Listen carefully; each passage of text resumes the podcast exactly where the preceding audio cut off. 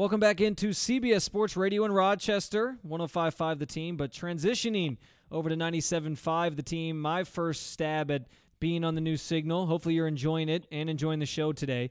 And obviously, we led off today's show talking about the Kyrie Irving trade as one of our headlines. And we're going to get more in depth with it here with our guest this week, Ashley Bastock, good friend of mine from our days at John Carroll University. She is now covering the Cavaliers for Northeast Ohio Sports Insiders. She does some other freelance work as well. Ashley, welcome back to the show. I know it's been a busy, what, 12 hours or so for you. Oh yeah, for sure, Spencer. As you know, like we were talking before, it's the past 12 hours or so, just over 12 hours, have been pretty much crazier than anything that happened this past season with the Cavs, playoffs included. But uh, you know, now the trade is official, and it's time to move on and into this 2017-18 season, and we'll see how all of this plays out. Yeah, certainly going to make for an exciting 2017 2018 NBA season coming up. Before we get to more in depth with the trade stuff, I did want to ask you, being John Carroll alums, uh, we're going to toot our, our own horn a little bit here, but I know you wrote this article that came out earlier this week talking about uh, it was titled Cleveland's Hidden Gem Builds Pipeline to the NFL, and just about some of the big names that obviously are part of the NFL history and also currently in the NFL that were John Carroll alums. I know here in Buffalo, or not here in Buffalo, here in Rochester, but Western New York in general, the name Greg Roman rings a bell. He was the offensive coordinator for the Bills two years, the last these previous two years. Um, obviously, everybody knows who Don Shula is. London Fletcher played for the Bills at a point in his career as well. So these are names that people have heard of, and a lot of these guys are John Carroll alums. I guess what was it like for you interviewing some of these higher up executives and scouts and different people within organizations around the NFL and kind of getting their picking their brains on how they were able to get there and, and just their path to the NFL?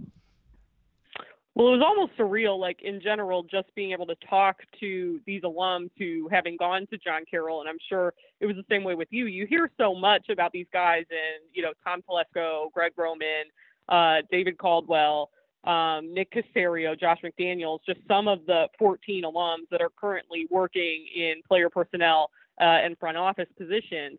Um, but it is really surreal to hear them talk about their alma mater and to talk about how much the school has done for them and how they feel that it really helped them get their start. Um, the most interesting part of talking to them, though, is that no one has this direct answer or idea for what makes John Carroll this unique school. Because, you know, um, like I said, the SID at John Carroll, Chris Wenzler probably said it best is there has to be something at this point when hmm. you have 14 guys yeah. that are working in the league. Um, but it really is what is that something? And it really seems to me like it's a combination of this Jesuit education that John Carroll provides, along with a Division three football program that, as Tom Telesco said, has a Division one feel. Um, and I think that's true even today. It's a lot of work, it's a lot of time management, and now with the legacy of all of these alumni currently working in the league, I think it gives current students, you know, they have the ability to sort of dare to dream, if you will. And it sort of, it really is a unique story and a unique situation that has sort of come and gone in waves with John Carroll alumni. Absolutely. And I think you're spot on with that. I mean, one thing I've noticed is just how tight knit of a group us John Carroll alums are, whether you never met each other and you go somewhere and you meet somebody. And I think I to- we texted the other day, and I think I told you covering one of the Bills games last year. I actually uh, was overheard by Nick Caserio talking about John Carroll, and he came over and introduced himself to me. So it was kind of funny.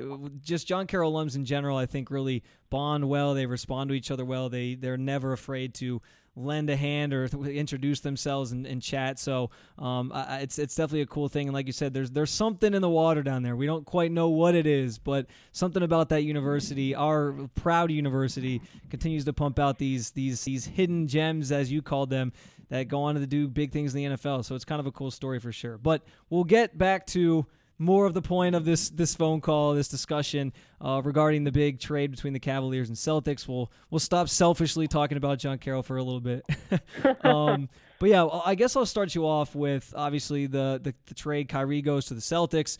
Cavs get three players: Isaiah Thomas, Jae Crowder, and um, Ante uh, Zizic in return, as well as Brooklyn's unprotected pick for next year. A big haul for the Cavs. Analyze this thing from both perspectives. How should Boston fans feel about their end of the deal, and how should, on the flip side, the Cavs fans feel about theirs? Well, I think the takeaway for both teams is there's literally no loser in this trade, and I think it's pretty rare that um, you see that happening in the NBA, especially. Um, you know, this is the first time that two players who averaged at least 25 points have been traded it, uh, for each other in the NBA, um, which is pretty remarkable in and of itself. You know, I think from the Celtics standpoint, obviously you get one of the best players in the East, the top five player in the East, maybe the second best player in the East in Kyrie Irving, um, an incredibly gifted offensive talent. Um, and then in the Cavs case, you get essentially three players, uh, a pick next year, and two starters for your starting point guard. Um, so obviously, especially here in Cleveland, I think there's fans are sad to see Irving go. Um, it's something that I think a lot of people knew had to be done. But as far as the Cavs go, I think there was really no better haul that they were going to get for him, especially this late in the game, uh, right before training camp. Yeah, I think you're absolutely correct in terms of both teams kind of got what they wanted, and especially with the Cavs getting that haul, the pick thrown in, which is huge for them, uh, barring a potential LeBron James uh, departure next summer. So yeah, I, I, think both sides certainly look at this as a as a win win. And I'd say for the Cavs perspective, Koby Altman first real test, and I think he passed it with flying colors. Um, the situation with Kyrie in general was kind of weird from the start. I mean, this is a guy who's playing with the best player in the game today, arguably the best player in the history of the game, going to the NBA Finals every year. So I, I understand why him requesting a trade was so mind boggling to a lot of fans, both Cavs fans and NBA fans. But I guess what do you think was the biggest factor in Kyrie prompting this trade? Was it simply that the Cavs didn't retain David Griffin and they had a great relationship? Was it that he was tired of playing in LeBron's shadow? Why did he want out of Cleveland? And then off of that, how should Cavs fans view Kyrie's legacy after this strange departure? Well, for me, the biggest factor, and I think you kind of hit the nail on the head at the end there, is this fact that he always felt like he was living in LeBron's shadow to some extent. And, you know, it's no secret that LeBron James can be difficult to play with. We've all heard about, you know, the subtweets on social media, the subtweets through the media in general. Um, you know, talking about teammates and interviews. He has this sort of discreet way of going about things and motivating his teammates. Um, not all players thrive under that, no matter how good they are. And I think Kyrie was one of those people.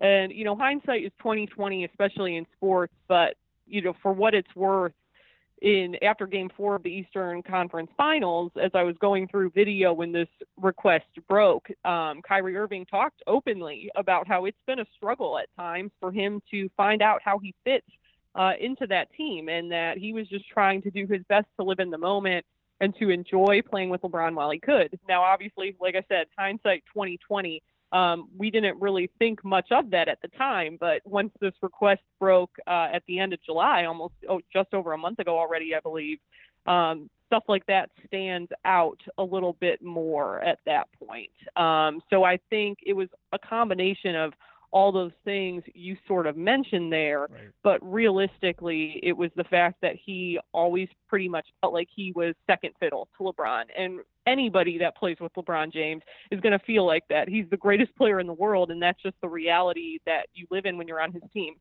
Yeah, it certainly makes sense that he kind of just wanted to be his own guy. We are talking with Ashley Bastock, editor for Northeast Ohio Sports Insiders, primarily covering the Cavs. Also covers the Indians from time to time. She'll be at the game tonight, so you can follow her updates over at Ashley Bastock 42.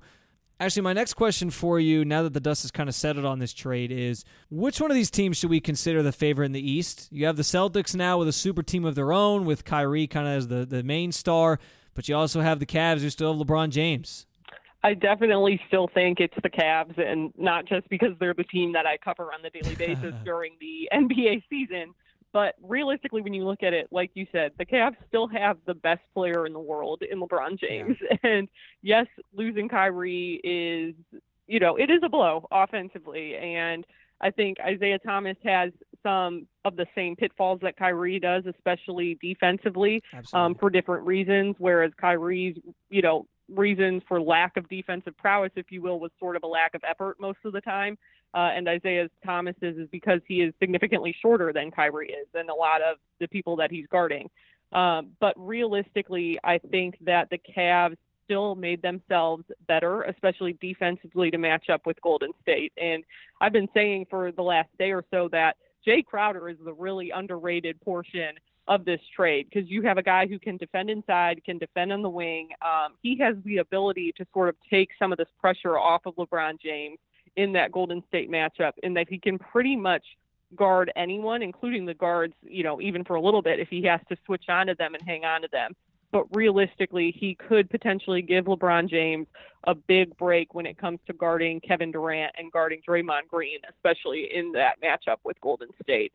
Um, and then as far as the East, you know, I think this will only fuel LeBron's fire when it comes to getting out of the Eastern Conference because there's no way that he is going to not want to take another trip to the finals after the last seven years. Um, so I, you know, it's going to be definitely a battle if it comes down to Boston and Cleveland again uh, for the second straight year in the Eastern Conference Finals. Yeah, and you mentioned Crowder. The other th- aspect of Crowder is that he's under team control for three years. So the Cavs with Isaiah Thomas only under contract for one year, maybe you lose him at the end of the season or don't want to offer him the max contract that he's probably seeking. But at the end of the day, out of this deal, you still get to keep Jae Crowder potentially long term, where you know he's a building block for whatever future that that team holds, whether it's with or without LeBron. Exactly. And for me, you know, I sort of wrote about it that Jae Crowder is like this combination almost of Richard Jefferson and Channing Frye, except he's better at defense yeah. than either of them are. Um, but he still, if he has another shooting year like he did last season, which you know there is a chance he shot 39.8% from behind the three-point arc. Um, there, that was by far the best season of his career. There is a chance it could just be a flash in the pan, but if it's not, then he also has Channing Frye's ability to sort of spread the floor mm-hmm. um, and maybe yeah. have Cleveland, you know, sort of create Cleveland's little miniature death lineup to try to compete with Golden State. Ashley Bastock of NEO Sports Insiders here on CBS Sports Radio in Rochester. Okay, so we've established that you think the Cavs are still the team to beat in the East. You've mentioned the the team out west that's the team to beat, of course, the defending champions, the Golden State Warriors, a couple times. How close do you think the Cavs are to beating them after this deal? You know, I think it's probably just about equal or maybe slightly better, as I mentioned, because of the defense. Now, yeah. a lot of this, like you said, there's a lot to play out. It depends on injury. Um, you know, it's no secret that two years ago the Cavs had a lot of things break their way to win that NBA Finals, and I think they're still going to need some things to break their way. Uh, you know, some, you know, like the Draymond Green suspension um, that happened two years ago. Golden State is still the best team in the NBA. It's going to be really hard for any team to get them in a best of seven series in the finals. Um, but having said that, well, while I don't know, I don't think that this move makes them better than Golden State. I think it maybe gives them a slight edge over what they had this past June. What effect do you think this move has on LeBron specifically? Because we know he won't commit long term to the Cavaliers beyond this year at this point. Of course, there's still a lot that's going to play out. We have a whole season still to play. But does this move the needle for him at all and maybe entice him to stay? Well, I think, well, sort of, it's one of those things you have to wait and see. And, you know, I've written about this before. It's really difficult to try to guess what LeBron is thinking unless he tells you, unless one of the people in his immediate circle tells you. So I'm pretty much always hesitant in guessing basically a year in advance into what LeBron James is going to do. Um, I think it depends on how this season goes. I think if the Cavs make it to a fourth consecutive NBA Finals and LeBron makes it to his eighth consecutive NBA Finals, um, then there is a good chance he stays. Um, I think it depends though on how well this team gels. But one of the reasons why I like this move so much is because, and I think I've alluded to this at the top of the segment, is that the Cavs prepared to, you know, contend for a championship now with this move. They didn't really lose the ability to do that, but they also prepared for the future in picking up Zizic and in picking up that unprotected draft pick. Um, because realistically, the Cavs are at the point now that they have to prepare for life without Le- LeBron, no matter how it comes about. Whether it comes about uh, as him leaving as a free agent next summer, um, whether he is with the Cavs for the rest of his career. Um, I think some of these moves for the future that they made yesterday uh, really can only help them. And let's face it, they're in a lot better position if he decides to leave next year than they were in 2010 when he decided to leave. Yeah, you mentioned the pick. I, I think that was kind of the kicker in this deal for sure. Like you said, it's it provides the Cavs with a nice consola- consolation prize if LeBron is to leave next summer, where they say, hey, we might have the first overall pick this year. And if he stays, then it only maybe lets them draft a player who they can pair with LeBron, a young guy, and they can get young kind of quick as well, which has been their problem the last couple years. Um, is that something that they're willing to shop though? Because there are rumors that the Cavs are still looking to add. They're going to have to make some moves on the roster to. So is the pick something they're willing to move, or is it something they really covet as a safety net, uh, assuming LeBron leaves? And what other moves or options are in play here for the Cavs? I think that basically, the, well, first to start off with the two moves that are in play here, I think the two guys that you mentioned, uh, Iman Shumpert and Channing Frye, were names that we've been hearing all summer as potential moves. However, when we were hearing them, it was always in conjunction with a potential Kyrie Irving trade. So I'll be interested to see if anything comes to fruition and they try to move either of those guys. Um, for me, I really think the pick is insurance in case LeBron leaves. And, you know, I think they'd be smart to hang on to that pick for as long as possible, you know, unless they could get potentially another all star to come here with it uh, in a trade. Um, I don't see that happening. I really think the best bet for this team is to hold on to that pick um, and try to figure out okay, if LeBron is staying, who do we get to complement him? And if he's not staying, who do we have to maximize our um, comeback, if you will, in a rebuild? All right, Ashley, almost done, but I'm going to have to ask you to look into the crystal ball here. Still with the Cavs this time next year LeBron, Isaiah Thomas, or neither? Man, why do you got to do this to me? Put me on the spot like this. That's rough. Um, right now, I'm going to say still on the Cavs next season will be LeBron James. Cannot be sure about Isaiah Thomas yet because we all know that he's after that max contract, and obviously uh, LeBron James is going to be prioritized in that. It's unclear what the Cavs, uh, you know, cap space situation is going to look like next summer, um, and that may be, uh, you know, a guy that they are willing to let walk in favor of another All Star or in favor uh, of that incoming draft pick if they decide they want to draft a point guard. So uh, something we'll have to see. Right now, if I had to pick, though, I would say LeBron is more likely to be on the Cavs next season than Isaiah Thomas. Well, that's certainly the optimism that I know Cavs fans want to hear. I'd, I'd love personally to obviously see LeBron finish his career in Cleveland. So definitely a, a legacy thing there, but we'll see. Still a lot that has to play out, a lot that has to happen, but this this move was the first step towards that. Again, she is Ashley Bastock. She is the editor for NEO Sports Insiders. You can read her work. Had plenty of it over these last 12 hours up at neosportsinsiders.com. Hey, before I let you go, I'm going to talk about Mayweather McGregor next. Do you have any dog in this fight? Do you care at all about fighting? I tend to not follow MMA fighting, so I cannot give an accurate prediction. I would say I would say if you're placing a bet, don't listen to me. However, from what I do know, given that it is boxing, I would 100% expect Floyd Mayweather to win. You know, you're hearing people, some uh, analysts say that they'd be shocked if McGregor even gets a punch on him. Um, so if I was a betting woman, which I am not, I would put money down on Money Mayweather. Well, hey, expert or not, I appreciate your input. Like I said, we're talking about that next, so wanted to see what you thought. And I'm gonna be honest, I, I understand why Mayweather's a heavy favorite. Of course, it's it's you, M- McGregor stepping into his world and he's dominated boxing. But part of me thinks that McGregor could land one of his lethal punches and maybe rattle Mayweather a bit, and he's not used to that. Uh, if I if I had money to bet, I would consider putting down hundred dollars on McGregor for the sole fact that if he wins, you I make would a lot of money. Great returns on my investment. Yeah, exactly, exactly. Yeah, one hundred percent.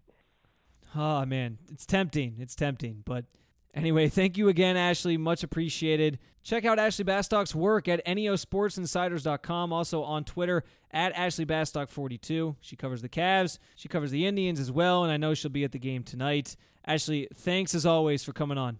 Yeah, no problem, Spencer.